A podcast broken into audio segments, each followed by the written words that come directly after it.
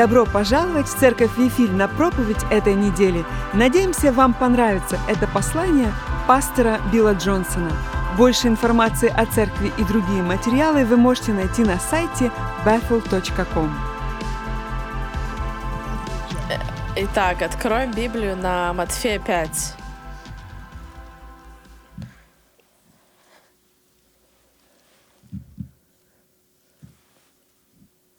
И положите закладку в Исайя 58. Это то, что мы, вероятно, прочитаем. Матфея 5 глава. На этой неделе, не помню, где это было, но я люблю, когда у меня выскакивает сердце из груди. Иногда я слышу, как читают Писание, и мое сердце просто подпрыгивает. Я могу сказать, что это место точно для меня. Мне нужно соединиться с этим, потратить некоторое время на это, может быть, мысль или послание, и я ее записываю. На этой неделе мне случайно пришла в голову эта фраза «соль, свет и закваска», и мое сердце подпрыгнуло при этой мысли. Я подумал, знаете что?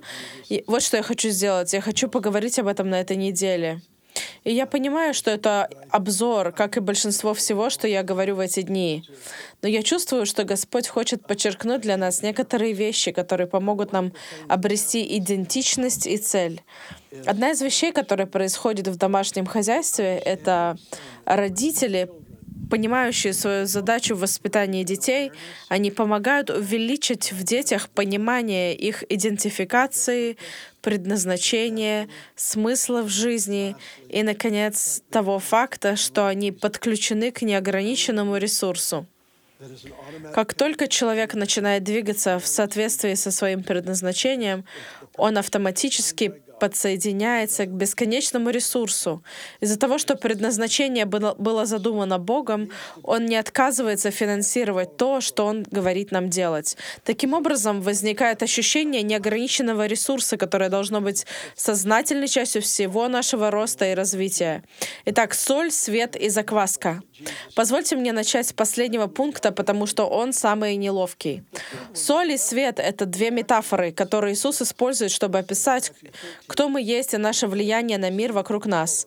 Третий пункт — закваска. Он на самом деле не сказал, что это мы. Матфея 13, в притче сеятель, о сеятеле, он говорит, «Царство небесное подобно закваске». Царство небесное подобно закваске. Что удивительно, потому что есть три вида закваски, которые я могу найти в Писании. Это Ирод, фарисеи и царство. Ирод — это политическая система, гуманизм человек в центре всего. Фарисеи — это религиозная система. Бог находится в центре всего, но Он безличен и бессилен. А также есть царство. Царство — это странствие по владениям Бога или Его владычеству, когда кто-то исцеляется, кто-то приходит ко Христу, кто-то получает освобождение. Господь соединяет мужчину и женщину в браке, святые отношения. Все эти вещи это Царство Божье. В, в любое время, когда ты находишь угнетенного, в Исаии 60 написано «Встань, воссияй, так как свет твой пришел, и слава Господня уже восходит над тобою. Вот мрак покроет землю, и тьма народы». Слово «тьма» означает, означает душевную депрессию. Итак, когда вы видите, как глубокая тьма окутывает разум у людей и приходит свобода, это присутствие Царства. Царство пришло. Когда мы говорим, что Царство Небесное подобно закваске, мы имеем в виду, что каждый раз, когда проявляется Царство Божье, оно похоже на закваску, которую замешивают в тесто, в тесто культуры и общества. Я помню, как я был большим спортивным фан фанатом. Я болел за Сан-Франциско Giants. Мы переехали в Сакраменто, когда мне было 6 лет. С тех пор я ходил на игры этой команды. Если вы болеете за другую команду, Бог да благословит вас. Нам нужны миссионеры во тьме. Они нужны нам и там. Это просто пришло ко мне. Получилось прекрасно. Хорошо. Я всегда был фанатом спорта. Но я помню, как э, Филиппа Лу, и я забыл, как зовут второго менеджер, двое верующих, единственные известные верующие в команде. Сейчас где-то половина команды верующие. На самом деле у меня есть друг, который говорит, что 70% национальной футбольной лиги приняли Христа. То, что раньше было редкостью, теперь становится более распространенным. Тоже и с чудесами. Вряд ли когда-нибудь вы услышите о невероятных чудесах, разве что от какого-то миссионера в Африке или Бразилии, но не в повседневной жизни. И все же сегодня становится более нормальным такое слышать. Что происходит? Это закваска. Закваска замешивается в тесто, меняет и влияет на ценности, восприятие, перспективу, амбиции целой культуры. Как только закваска попала в тесто, вы не можете ее вытащить. Это необратимая вещь. Мы жили в Вивервилле 17 лет. Я был так благодарен.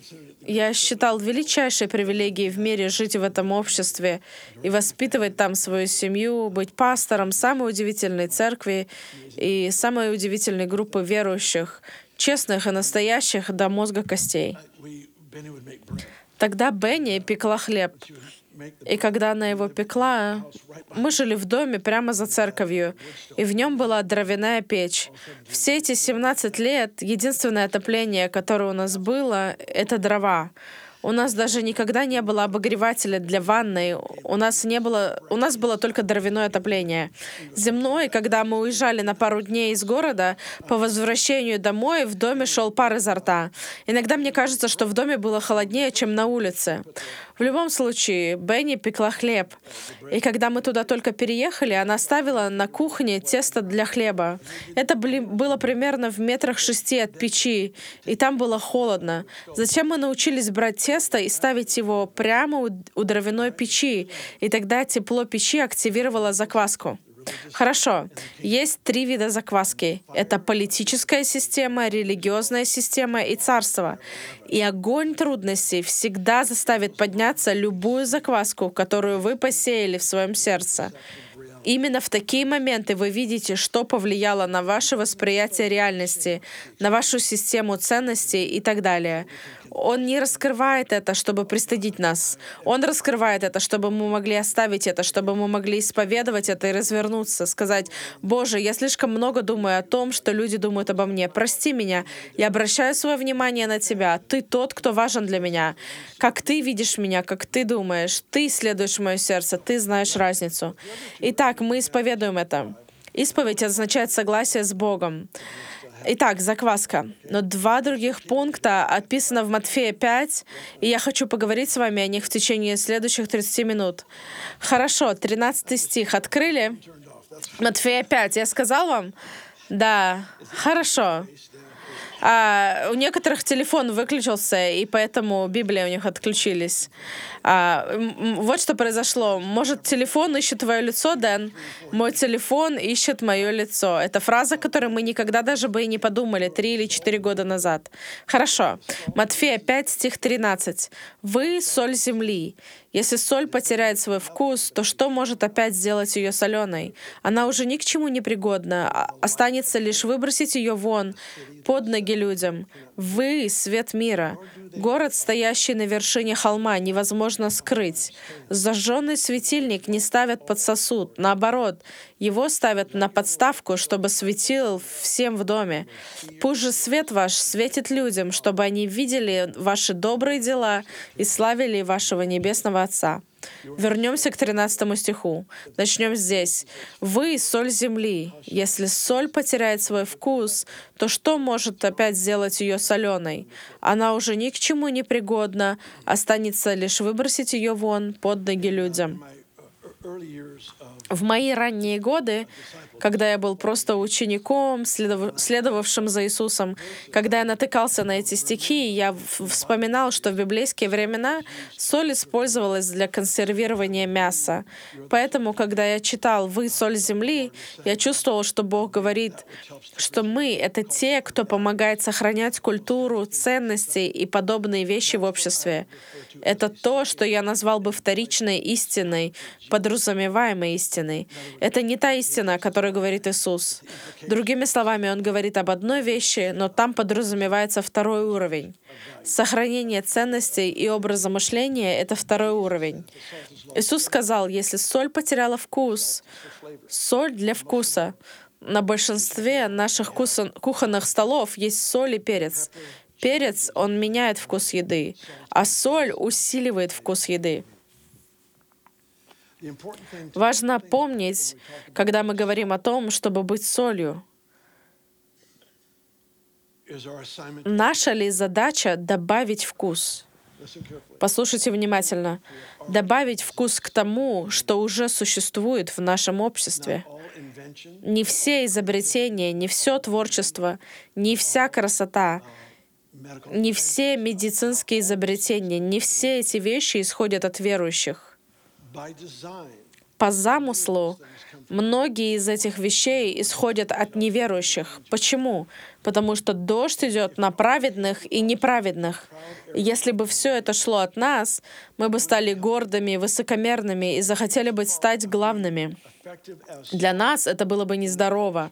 Поэтому быть эффективным, как соль в культуре, это действительно видеть Божью ценность в неверующих еще до того, как они поверят в Него. Он дает им идеи, он работает через них. Я считаю, что мы обязаны отдать каждому верующему три уровня чести, по крайней мере три, о которых я знаю. И у каждого человека два уровня чести. Первое. Каждый человек создан по образу Божьему. Каждый человек представляет аспект природы Бога, личности Бога, которую никто другой не представляет, созданный по образу Божьему. Второе. Каждый человек был одарен Богом, чтобы функционировать в жизни. Итак, у человека может быть пять талантов или денег, у кого-то три, у кого-то один. Существуют различные уровни благодати, которые Бог определил отдельным людям, но каждому человеку было что-то дано. Это пророческие люди, это люди, которые особенно относятся к ценности людей других, которые могут увидеть дары и благодать на человеке, а также в состоянии подтвердить и радоваться тому, что Бог на самом деле вложил в них. Знаете, те, кто могут сказать, «Мне нравится, как ты сочетаешь цвета, мне нравится, как ты видишь свой двор, ты сделал его таким красивым, мне нравится, как ты соединяешь людей. Каждый раз, когда ты приглашаешь меня на ужин, ты всегда сажаешь правильных людей вокруг, вокруг меня друг с другом». Это всего лишь мелочи, но это те намеренные вещи, которые делают, чтобы найти сокровище в, в ком-то другом. Соль, она усиливает вкус, который уже есть. Вы едете в определенные города в нашей страны. Остин, штат Техас, является отличным примером. Там уникальная музыкальная культура. Знаете, кто так решил? Есть города, где кажется, что каждый производитель мебели в стране находится именно в этом регионе. Кто решил это? Что именно в этой местности производят мебель? Я не знаю, кто это решает, но каким-то образом у кого-то происходит прорыв, и они привлекают других людей и начинают двигаться в помазании и благодати, которые были определены для этой области. Мудрость для нас состоит в том, чтобы видеть то, что Бог определил для города, для региона, а затем сеять в это, чтить это, ценить это, радоваться этому, признавать это. Вы — соль земли. Но если соль теряет свой вкус, это слово «вкус», потеря вкуса, на самом деле означает слово «глупый». Соль без вкуса на языке оригинала — это слово «глупый». Так что же соль со вкусом? Это легко. Посмотрите на другую сторону этой медали. С одной стороны глупость, а другая сторона, она противоположна. Вы не рискнете. Хорошо, я понимаю. Вы мне не верите. Вот в чем вся суть. Хорошо. Так что соль без вкуса — это глупость. Поэтому соль со вкусом — это мудрость. Кто-то сказал, это не глупость, это самый безопасный ответ. Это мудро, да, мудро. Не глупость, да. Итак, подумайте со мной об этом. Мудрость — это ум Христов. Мудрость — это ум Христов. В 1 Коринфянам 1 Иисус — человек мудрость. Он воплощение мудрости. Он, как мы говорим, совершенная теология. Он прекрасно иллюстрирует разум Отца. И поэтому мы с вами сохраняем соленость из-за того, что мы сохранили связь с Божьим предназначением и Его планами на земле. Это не то, что я могу дать вам хороший совет, куда вложить ваши деньги или что-то в этом роде. Не подходите ко мне за этим, это просто иллюстрация. Это не только это. Дело в том, что на моей жизни есть одна вещь — пророчески воспринимать смену сезонов и знать, как к ним подготовиться. Когда в нашей жизни присутствует такая соленость, когда мы намеренно делаем что-то, люди вокруг нас начинают наслаждаться вкусом, который вы приносите в общество. Большинство из нас, мы думаем, что быть солью земли — это как солонка. Откручиваем крышку и высыпаем все содержимое в угол, в угол тарелки, потому что нам нравится быть вместе. Но так вы не, не улучшите вкус еды. Когда мы все вместе, мы в салонке, но минут через 20 минут крышку салонки снимут и посыпят вас. Некоторые из вас в определенных районах, вы даже не осознаете этого.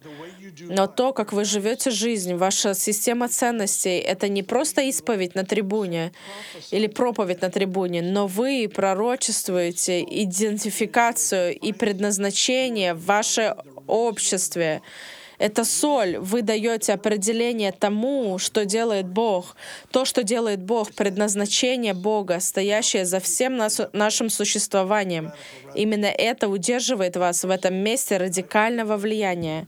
Лично я молился о том, чтобы люди действительно возрастали в мудрости. Думаю, я перестану молиться об этом. Я просто буду молиться, Боже, сделай людей жалкими без мудрости, чтобы вы сами молились. Честно говоря, просто осознание. Для этого мне нужна большая мудрость. Такого рода зависимость приходит, приходить к Нему нищими духом, а не приходить к Нему не так, что у меня есть все, а быть нищим духом. Боже, мне нужно, чтобы ты дал мне божественную мудрость, потому что я хочу быть Твоим хорошим представителем. Итак, перейдем к следующему стиху. Он говорит, «Вы — свет миру, город, стоящий на вершине холма, невозможно скрыть. Зажженный светильник не ставит под сосуд. Наоборот, его ставит на подставку, чтобы ступил чтобы светил всем в доме.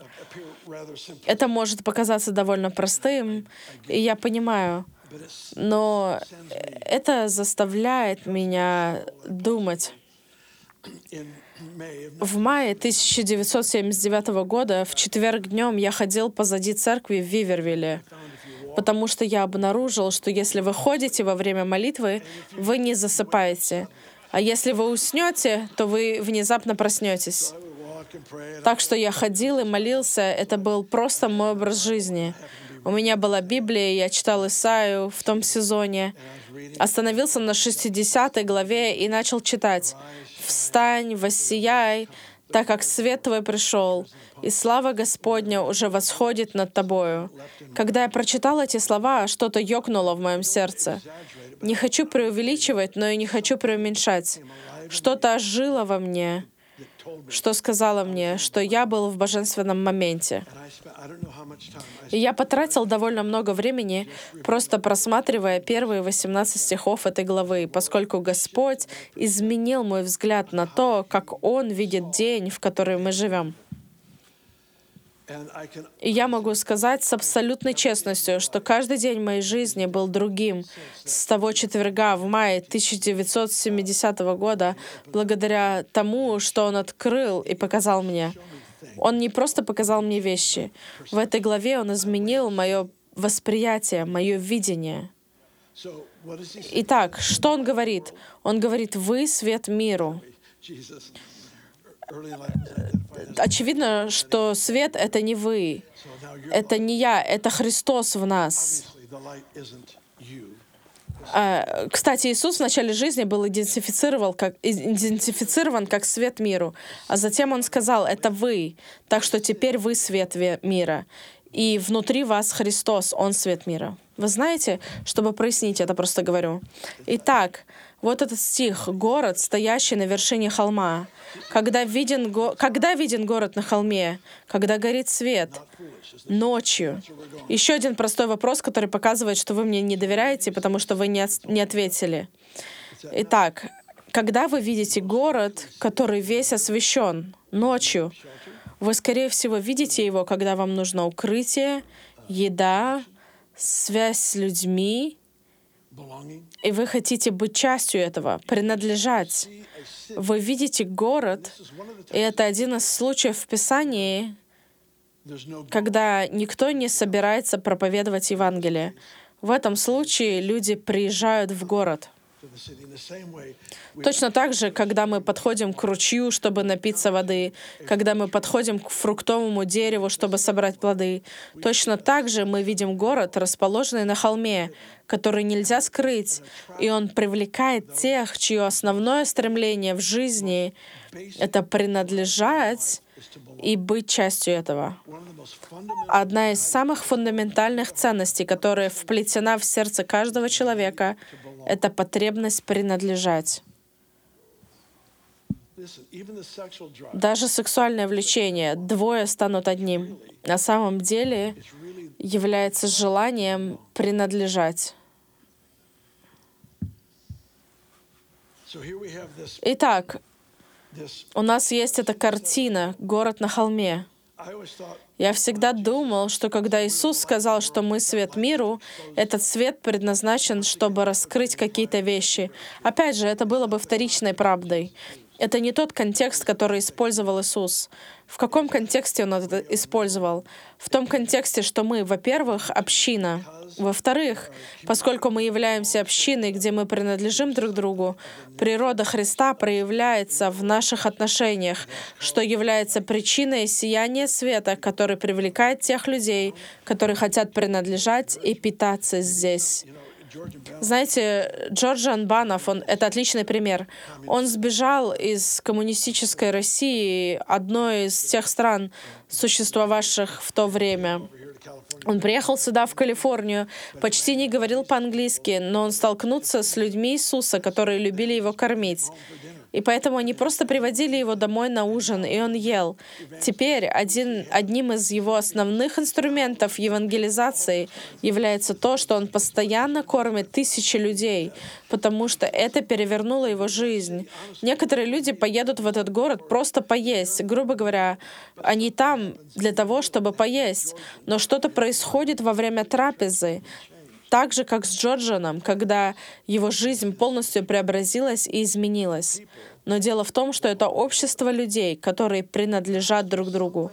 В отношениях должно быть что-то, что действительно привлекало бы людей.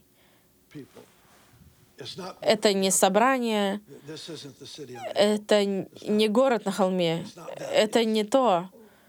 Это то, как вы живете жизнь с другими верующими. Может быть, вас трое или четверо в вашем офисе, на работе, но то, как вы встречаетесь за обедом и молитесь Богу, в этой связи есть что-то, что иллюстрирует жизнь Христа на практике. Это собрание здесь важно, но это не практика. Оно не показано на практике, его не видно в общественном месте, на работе, в жилом районе и так далее принадлежность. В Евреям 13 говорится, будем непрестанно приносить Богу жертву хвалы, то есть плод, плод уст. Это первое. Второе — благотворение. А третье — общение. И далее идет фраза «Ибо таковые жертвы благоугодны Богу». Хорошо, мы знаем, что хвала должна быть жертвой. Мы знаем добрые дела, благотворение, то, как мы служим, заботимся и отдаем друг другу, должно быть жертвом. Но знаете ли вы, что общение должно быть жертвой?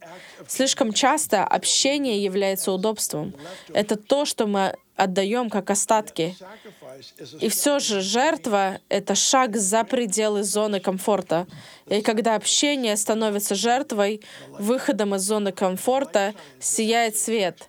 Сияет свет, он, нам, он на самом деле привлекает людей в это место безопасности и принадлежности. Одна из самых невероятных вещей, которые я видел или слышал за последние годы. Я слышал, как мой друг сделал это заявление, наверное, пять лет назад. Он сказал, ученики ученики принадлежали прежде, чем они уверовали. Какое странное заявление. На самом деле это была одна из тех вещей, которые действительно коснулись моего сердца. Я подумала, это потрясающе, потому что я начал думать, да, они путешествовали с Иисусом в течение определенного времени. Он творил какое-нибудь чудо, они смотрели друг на друга и говорили, кто он такой? Это же те ребята, знаете, Матфей сидит за своим столом, собирая налоги, а Иисус подходит и говорит, следуй за мной. Он говорит, да, конечно. Он увольняется с работы. Знаете, Петр, Иоанн и Иаков ловят рыбу, и они оставляют своих родителей, они оставляют лодку своего отца, сети, все. Иисус говорит, следуй за, следуй за мной, я сделаю вас ловцами человеков. Звучит разумно, да. Хорошо, я просто брошу свою работу и последую за ним было что-то в личности Иисуса, чего они не могли идентифицировать, но они немедленно были готовы отдать все, чтобы следовать за этим. И даже в последующие недели и месяцы, когда они были полностью ошеломлены чудесами и жизнью в каждом произнесенном им слове, они все еще, они все еще не были уверены, кто он такой. А потом пришло время, когда Иисус задал вопрос — Кем люди считают меня? Одни говорят, что ты Иоанн Креститель, другие говорят, что ты один из пророков. А как вы считаете, кто я? Петр ответил, ты Христос, Сын Бога Живого. Наступил момент, когда они поняли, кто он такой, и они были так благодарны, что придерживались этого в те времена. Но дело было в том, что они принадлежали. В нашем обществе есть люди, которые совершенно не интересуются Иисусом, но они хотят мир, который есть в вашем доме. Они не заинтересованы. Все, о чем они могут думать, это религиозные системы и принадлеж... принадлежность какой-то организации. Они не хотят иметь ничего общего с этим, но их очень интересует, почему ваши дети уважительны к вам, и они сделают все, чтобы добиться этого. Бывают такие моменты, когда мы приводим людей в нашу жизнь. Мы позволяем им вкусить и увидеть, что благ Господь. И тогда они обнаруживают, что именно то, что они ищут, это личность, которая помогает разобраться во всем этом. Вы — свет миру. Итак, этот отрывок из 60 главы Исаи говорит, «Встань, воссияй, так как свет твой пришел, и слава Господня уже восходит над тобою. Вот мрак покроет землю, и тьма народы». Это душевная депрессия. «Но над тобою взойдет Господь, и слава Его явится над тобой. Послушайте эту фразу. «Народы придут к твоему свету, и цари к сиянию твоей зари». Народы придут к твоему свету, и цари к сиянию твоей зари. Что это за стих? Вы — город, стоящий на вершине холма. Что я хочу этим сказать? Вы находитесь на видном месте, чтобы те, кто осознают, что нуждаются в крови, ресурсах, принадлежности, что бы это ни было, знали, куда идти, потому что они могут видеть свет, город, стоящий на холме. Мы уже видим, как такое происходит сейчас. И я верю, что в ближайшие 10-15 лет это резко возрастет. Народы придут к твоему свету, цари придут к твоей заре.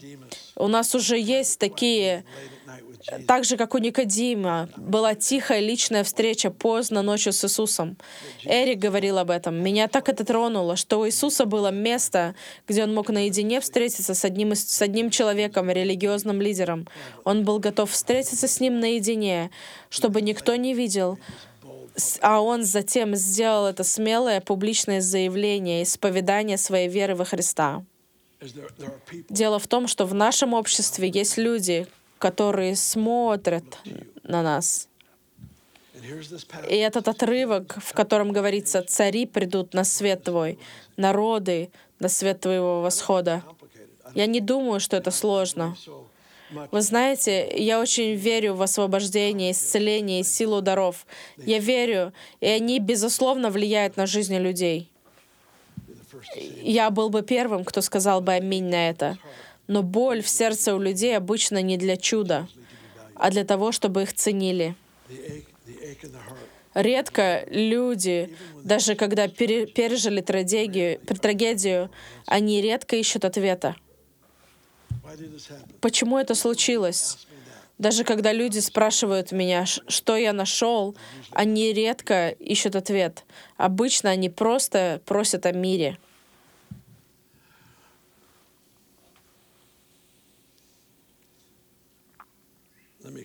Позвольте мне процитировать Криса. Я в этом прав.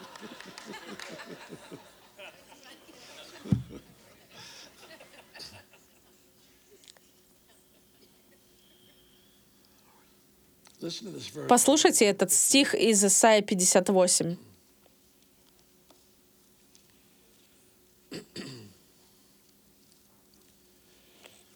This this chapter just wrecks me. Эта глава просто сильно касается меня в положительном смысле. Извините, эта глава меня глубоко трогает. Это великое посвящение вере. Хорошо. Стих 6. «Вот пост, который я избрал. Сними оковы неправды и развяжи узы бремени, узы бремени, чтобы освободить угнетенных и сломать всякое ярмо. На днях я видел отличный мем, в нем говорится, если ты постишься и все еще сплетничаешь, ты можешь пойти поесть. И Исаия прямо здесь говорит, вот причина поста. Он для того, чтобы освободить людей. Если вы поститесь, а люди не освобождаются, вы можете поесть. Ладно, идем дальше. Не в том ли он, чтобы ты поделился едой с голодным, дал пристанище бедному скитальцу, видя нагого, одел его и не отворачивался, не отворачивался от родственника? Тогда твой свет, мы вернулись к теме, быть светом миру, тогда воссияет твой свет, как заря, и быстро придет твое исцеление. Вот и в освобождение чудес. Быстро придет твое исцеление. Это второй раз, примерно в 20 с- главах Исаии, где сверхъестественное высвобождает через ценность общества. Аминь.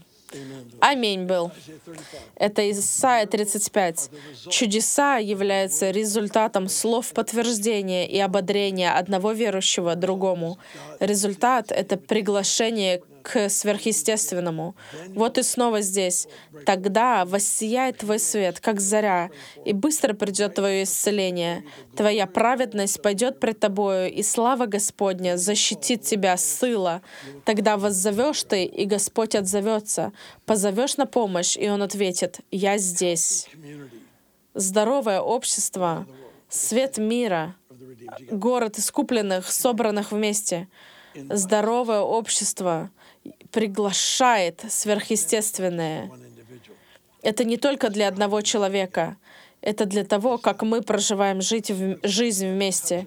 Это тот тайный источник, это прикосновение к Богу, к жертве, которую мы приносим друг другу. Затем внезапно мы снова слышим об этом или том чуде, о том, что это или то произошло, потому что это Его аминь в отношении того, что мы принимаем то, что важно для Него.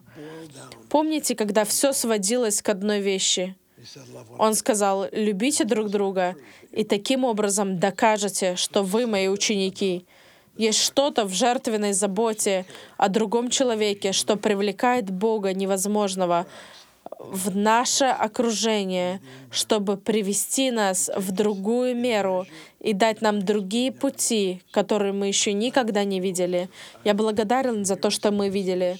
На прошлой неделе я пересматривал некоторые истории. Я был с некоторыми из наших студентов, и они задавали вопросы. Я помню, я просто подумал, о, я забыл об этом. Это было потрясающе, и то было потрясающе. Я благодарен за все это. Но есть что-то искупительное в присутствии и силе Бога, которая должна исцелить город. И у нас с вами есть шанс быть частью этого. Так вот оно, вы — свет мира. Вы — соль земли. Мы здесь, чтобы благословить общество, добавить вкус и создать контекст, в котором люди могут найти свою принадлежность, быть частью этого и найти смысл. Давайте все встанем.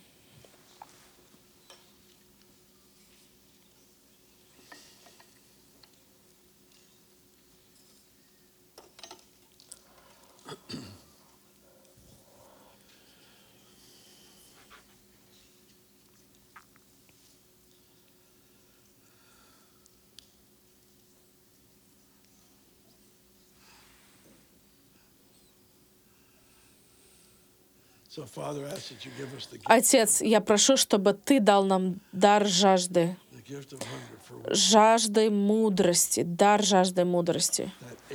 Эту жажду большего в наших сердцах, что иллюстрирует ум Христов для этого города.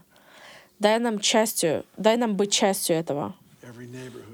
Каждый район, чтобы был отмечен божественной мудростью, умом Христа, чтобы каждый бизнес, каждый офис, каждый завод был отмечен божественной мудростью. Я помню в Вивервилле, я помню парня, пришедшего ко Христу. Он просто пришел к Господу. Несколько лидеров церкви узнали, что у него был финансовый кризис, и он собирался начать свою жизнь во Христе в этом кризисе. Итак, эти трое парней были, они владельцами частной собственности. Они встретились и продали эту недвижимость, чтобы помочь этому парню начать свой путь со Христом без давления этого финансового кризиса. Это город на холме. Не для того, чтобы рассказывать всем.